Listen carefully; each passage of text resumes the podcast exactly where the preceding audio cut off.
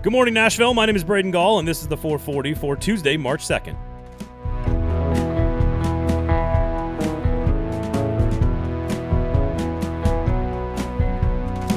Today on the show, the Grizzlies and Predators are back in action. We've got a long conversation about both Tennessee volunteer football and basketball with GoVols 24 7's Wes Rucker. But we begin today with news from JJ Watt. The 440 is brought to you by the Kingston Group, Nashville's custom home and remodeling firm, award winning, I might add. And you guys know the spiel by now. It's all about preparation, it's all about alignment, it's all about organizing your vision and their plan and their process that has been trusted and successful for over a decade and putting them together to give you a wonderful home. A home that you can be proud of and a home that is an investment. When you do major remodels or build custom homes, it appreciates. It's not like a, a car. When you drive it off the lot, you lose 20% of the value.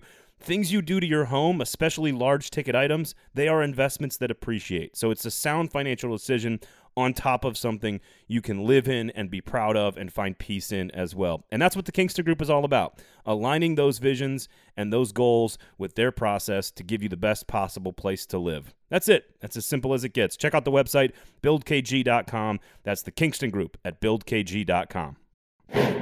JJ Watt will not be playing for the Tennessee Titans.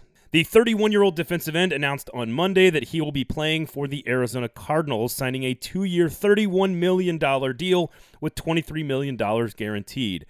Watt had said that money wasn't going to be his deciding factor, but that playing for a winner would be. Now, maybe Arizona is one aging defensive end away from the Super Bowl, but that seems far fetched to me. Tennessee is clearly closer to winning a championship than the Cardinals.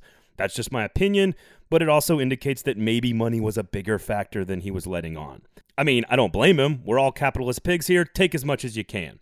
As for the Titans, if I was a fan, I'd be pretty happy for a number of reasons. Watt is out of the division and the conference, and Jon Robinson didn't spend $31 million on one player. Now, I would love to have Watt here in Nashville for this Titans team at that position for a number of reasons, but not anywhere near that cost. Think about the things Robinson could do with $15.5 million this offseason, like sign two pass rushers, let's say. No, at that price point, I am very glad that the Tennessee Titans stayed away and that he is playing now for the Arizona Cardinals. The Nashville Predators are back on the ice on Tuesday night, something to keep an eye on after two wins over the weekend and wins in four of their last five games. Juuse Saros started both games over the weekend and played pretty well. So, what is John Hynes going to do on Tuesday night? That's a big question. They've only played Carolina one time. That goes all the way back to the first weekend when Carolina beat them 4 to 2. The Hurricanes are one of the most exciting teams in the NHL to watch from a speed and skill standpoint, and that showed in that 4 2 loss. They are one of the best teams in the Central Division. So if the Predators, while we are still a little over a month away from the trade deadline, want to get back into the race, they are going to have to start beating good teams. The Florida Panthers coming up this weekend, as well as eight consecutive games on the road starting next week. It doesn't get any easier, and the wins need to start coming. The Predators are one game under 500 at 10 and 11 as they come into Tuesday night's match with Carolina. Make sure you check out, of course, every Wednesday the Gold Standard podcast with myself and the Athletic's Adam Vingan, talking all things Nashville Predators everywhere podcasts are found. Additionally, the Memphis Grizzlies are back in action as well on Tuesday night after splitting with the Clippers on Thursday and Friday, which is pretty good for Memphis. They moved to 500 on Sunday with a win over Houston 133 84. Tip off is at 6 p.m. tonight on the road against the Washington Wizards. Just a couple of games left to go for the Grizzlies before the All Star break coming up next weekend, and they are just a game and a half out of the playoffs in the Western Conference.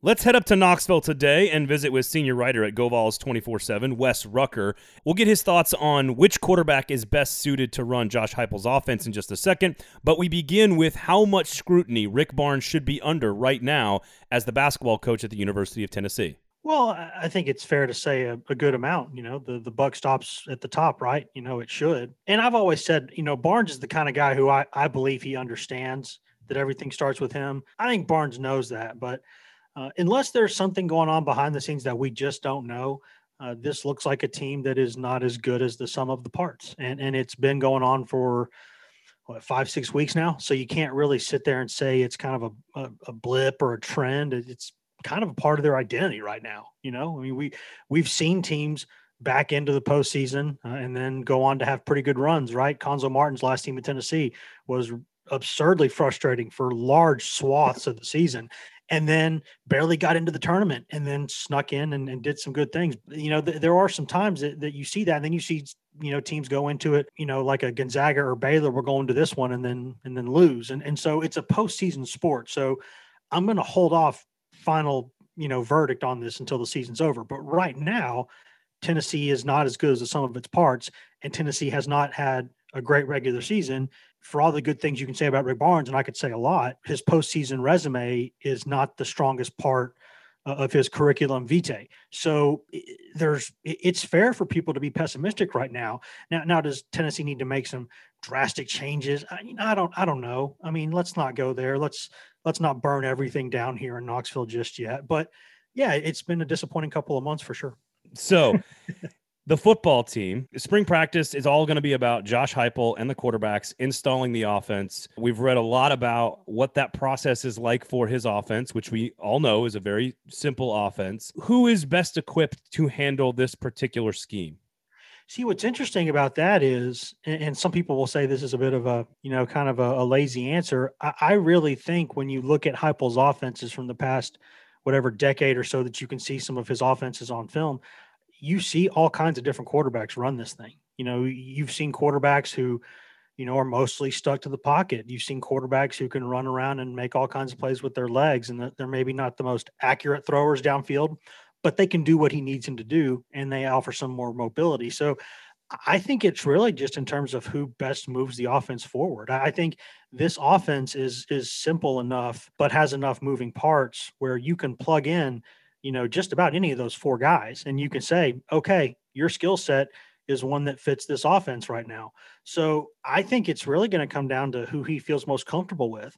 You know, probably who takes best care of the ball, to avoids the, you know, avoids those cataclysmic plays that you can't have um, because we know football now is not a game of, of points and yards allowed. It's it's more a game of how many stops can you get and how many turnovers can you create, how many negative plays can you create. So Heupel's going to want quarterbacks who don't do those things, and he's going to want defenders who make those things happen. So, and it's frustrating that we won't be able to see a ton this spring because of obviously the COVID stuff, and that's that's all well and good because that's the way it should be. But this would be such a great spring to see what they're doing because we can see who gets this and who doesn't. It could be someone like a Hendon Hooker who steps in and has experience and is a guy who has taken an offense kind of like this at Va Tech and had some success with it. You know, it could be Bailey because he tends to take pretty good care of the football, but doesn't throw a ton of picks and things like that. Or it could be a Maurer because he's so ridiculously exciting. you know, he's a he's a turnover waiting to happen, but by God, he's fun when he's not doing that. If he can stay healthy, which is another big big question mark there. Or it could be Kaidon Salter, who I really like. I mean, I know Tennessee fans are really, really, really disappointed, and rightfully so. They lost Ty Simpson and then lost Sam Horn just like a day later. It's been a tough couple days for them on the recruiting trail with quarterbacks. But let's not forget the fact that a lot of people, including yours truly here, really, really likes Kaidon Salter, and he just got there. So, you know, you, you've got time. Heupel's Heupel's offense is going to put some points on the board. And you know what's funny is people ask me all these questions about the defense, and I say, listen, guys, I understand where you want to have questions with the defense because I got like a bucket full of questions. But the bottom line is they're going to have to score a bunch of points because they are not going to play defense yeah. well enough with the pieces they have. I don't care. You could have Nick Saban, Jesus of Nazareth, Bill Belichick, everyone on that staff. They're not going to be a dominant defense for a while because they just don't have the pieces. So they're going to have to score a bunch of points to win games. So I'm not saying I don't care about the defense. I'm saying I really need to see offensively that they can kind of keep themselves yeah. in games because that's where they're going to have to do it. No, they are going to be the Ole Miss or of the East next year. There's no question about it. I guess Jesus runs is the linebackers coach at that point. You know, Probably. like Belichick's the head coach, Saban's the DC, and Jesus coaches the LBs, I guess. Yeah, um, because he's more of a unifier. He ties things together. exactly. Special thanks to Wes Rucker, of course, from GoVols 24 7. Always love talking to him. Just wanted to give you guys some insight into both the basketball team and a quick look ahead at spring practice for Tennessee. The 440 is brought to you every morning by the Kingston Group. You guys know the spiel by now. They are Nashville's award winning custom home and remodeling firm. I was talking to the guys the other day, and they said something to me that really hit home. They said, we want to get on the same side of the table as quickly as possible with our clients.